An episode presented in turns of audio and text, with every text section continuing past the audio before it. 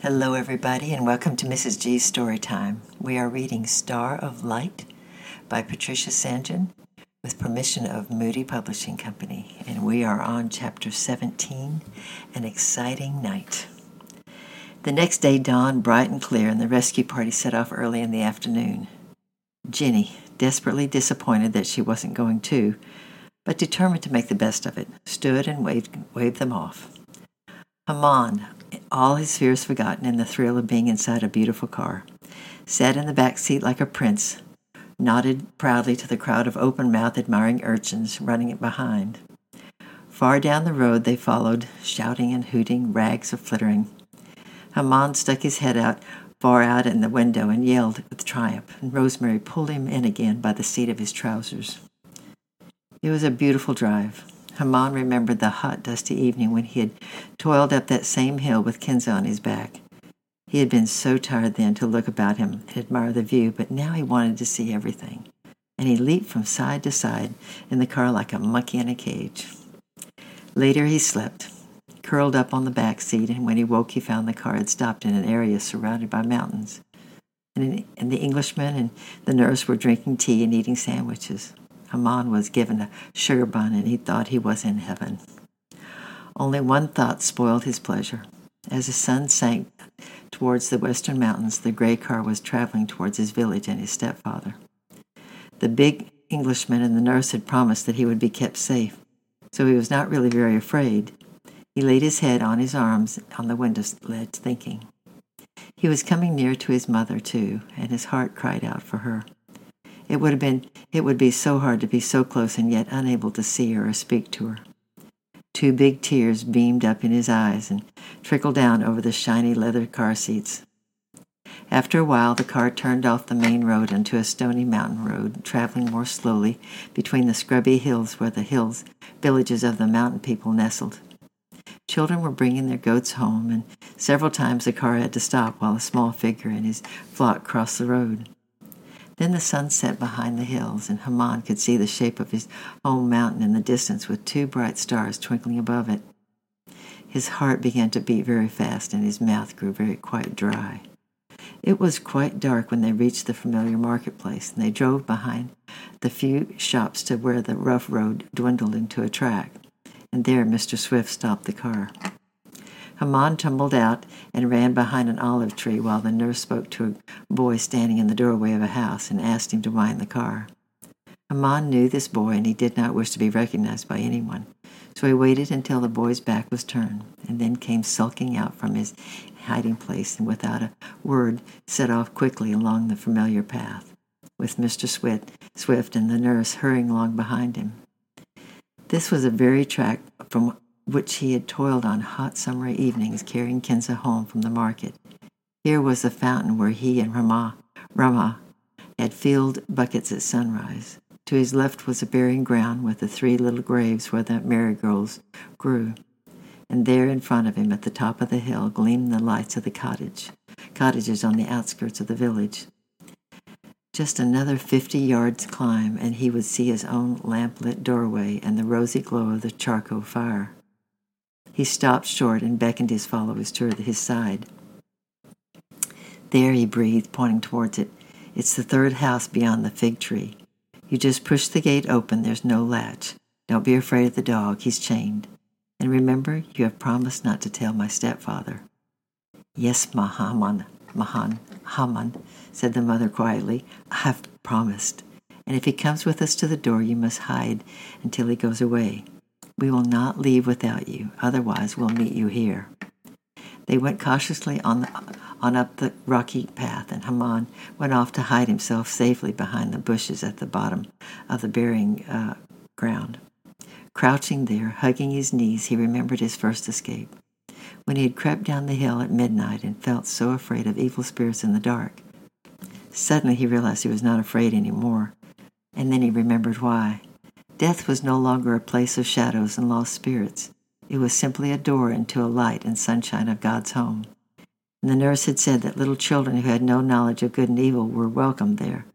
So his little boy, brothers and sisters were safe and happy after all. Haman suddenly wished he could go there too, instead of crouching like an outcast within sight of his own home. He longed for the warm fireside with the nuzzling goats and for Rama, and above all for his mother. His heart strained towards her, and suddenly, surely she would hear and come. Mr. Swift and Rosemary made their way to the by can uh, by flashlight in a single file along the mud track that led to Haman's home. Nobody saw them passing, and when they reached the gate, it was as he said. It was opened with a gentle push, and they stepped out of the shadows and stood hesitantly in a light that streamed through the open doorway. There was a rattle of a chain, and the big black dog leaped up and strained on its lead, lead. The bearded man, sitting in, just inside, glanced out and saw them, rose suddenly, and crossed the hut. There seemed to be a sort of shuffle inside and a, a quick murmur of low voices, and then the master of the house appeared smiling and bowing and full of polite greetings. He invited his guests to enter and to tell their business inside and to share their meal, even though the food was poor. Stooping, they passed through the low doorway and stood in the tiny dim room looking around. There was a young woman with a sad, patient face squatting by the fire, and a sad, dark eyed girl nestled against her. In the shadowed corner, leaning against a bundled blanket, sat an older woman. She did not come forward to greet them. She remained in a corner, silent and watchful. The master spread a sheepskin on the floor and asked his guests to sit down with their backs to her. There was no sign of Kinza at all, and the nurse's heart sank. Perhaps they had all come on, on a wild goose chase.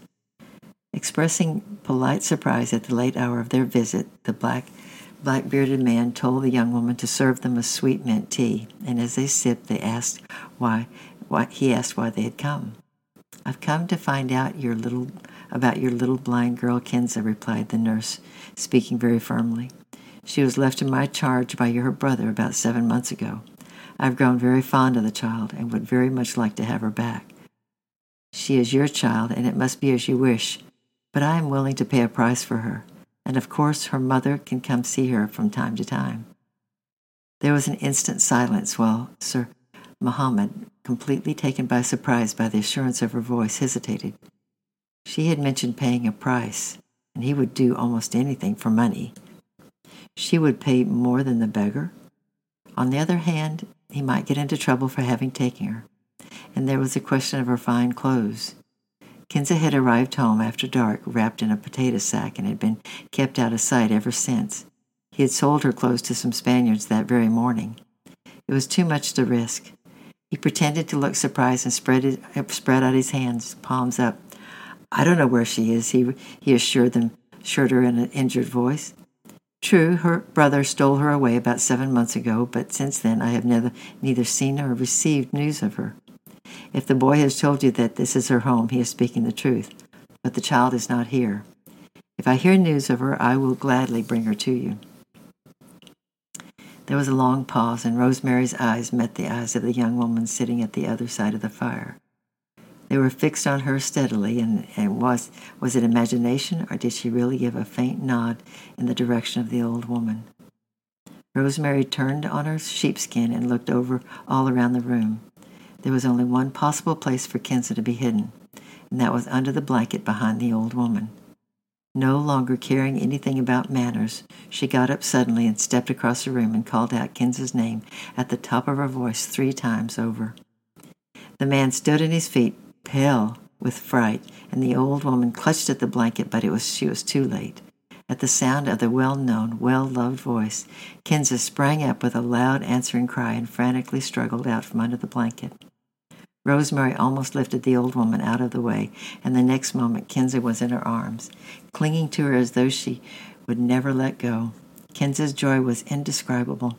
All the terror was over, and she was safe again in the arms of her protector.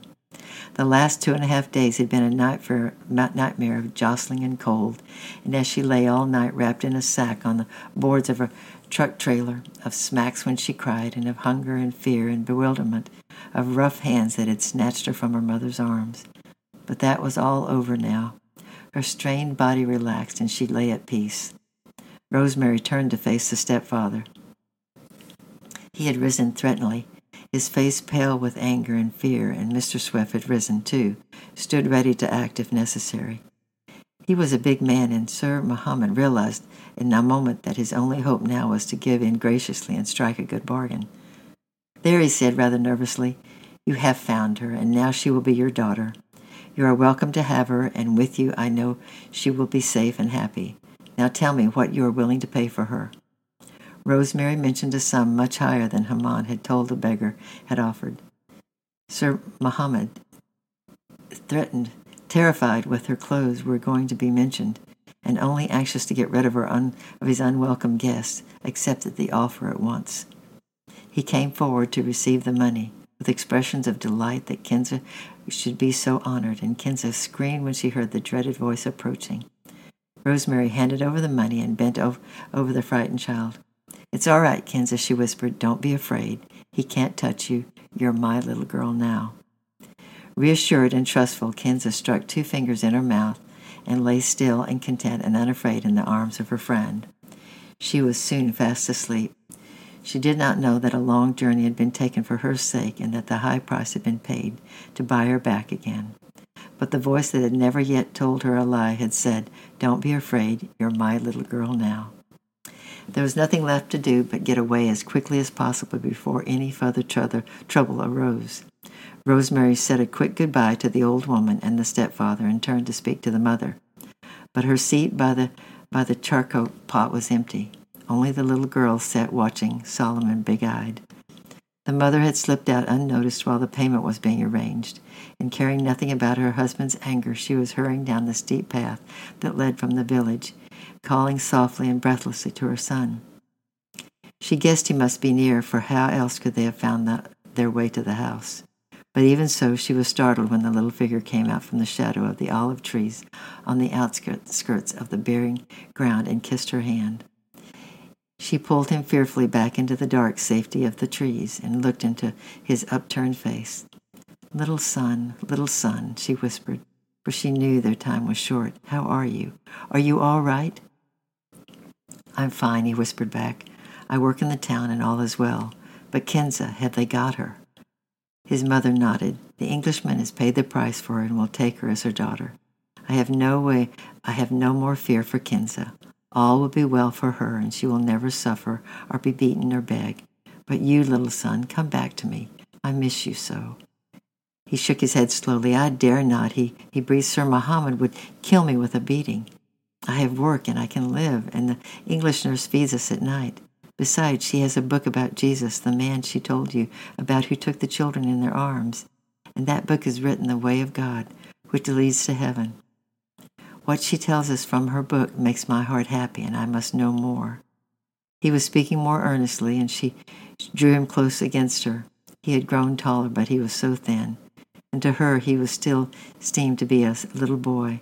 Yet all on his own he had found happiness. She could see his face brighten in the moonlight as he spoke.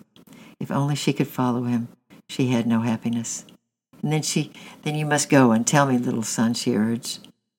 I want to be happy too. Your stepfather won't beat you. He has to pay a boy to, to look after his goats and often grumbles because you are not here to work for him. He would be glad to see you back. He rested his head against her shoulder and sat very still, thinking hard. He was tired of traveling and wandering and fending for himself, tired of trying to be a man before his time. All he wanted was to be a little boy again and lean unashamed against his mother in the dark for a while and then to go home. But if he did that, he would never learn to read from the nurse's book, and perhaps he would forget the way to heaven. Besides, he's still very afraid of his stepfather, and slowly, after a long silence, he made up his mind. I must go back now, he whispered, and I'll learn to read from the book that tells the way to heaven. Then, when the harvest is ripe, I'll come and tell you all about it. Only ask Si Mohammed not to beat me. Steps sounded on the path, and the light of the flashlight was flashed on, onto them. They rose quickly and came out on, into the open moonlight. The mother stooped and kissed her sleeping baby quickly, whispered a blessing on the nurse, and gave her hand to her son. Then, without another word, she turned up the hill and went back to the punishment that awaited her, content and unafraid. Kenza was safe forever, and she had seen her little boy. All was well with him, and he had promised to come home. Nothing else mattered. The little party hurried towards the valley, and Mr. Swift carried Kenza, and Rosemary held a flashlight. Haman bounded ahead, knowing every inch of the way. They had almost reached the car when they heard quick steps behind him and anger shout, angry shouting. It was Sir, Si Mohammed, coming after his runaway boy. His wife disappeared had roused his suspicions, and the quick joy in her face on her return had confirmed them. My stepfather, gasped Haman, and he came he made for the car like a hunted rabbit, finding the door locked. He stood, jumped up and down, squealing with fear. The nurse was only a few seconds behind him, and the big Englishman tossed Kenza into her arms as though she were a bundle of, of washing, and jammed the key in the lock, and dived into the front seat, started the car, and opened the back doors. The nurse, Kenza, and Haman all seemed to fall in at once as the car moved off with a triumphant roar. It shot past the empty marketplace, bumping horribly, leaving Si Mohammed standing alone under the eucalyptus trees, very angry and out of breath while his stepson flung himself back against the shiny cushions and started to laugh. Five minutes later, they all settled themselves comfortably and were over their fright.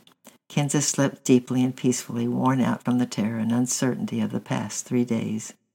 Haman rested his brown arms on the window, and his gaze wandered to the twin peaks above his home. He knew that he would come back alone on foot one summer evening when the fields were ripe for harvest he would not feel afraid, for Jesus had said to him, He who follows me shall not walk in darkness, but have the light of life. And that verse is found in John 8 12. He who follows me shall not walk in darkness, but have the light of life. And tomorrow we'll be reading chapter 18, New Beginnings. I love you, I'm praying for you, and we'll see you tomorrow. Bye bye.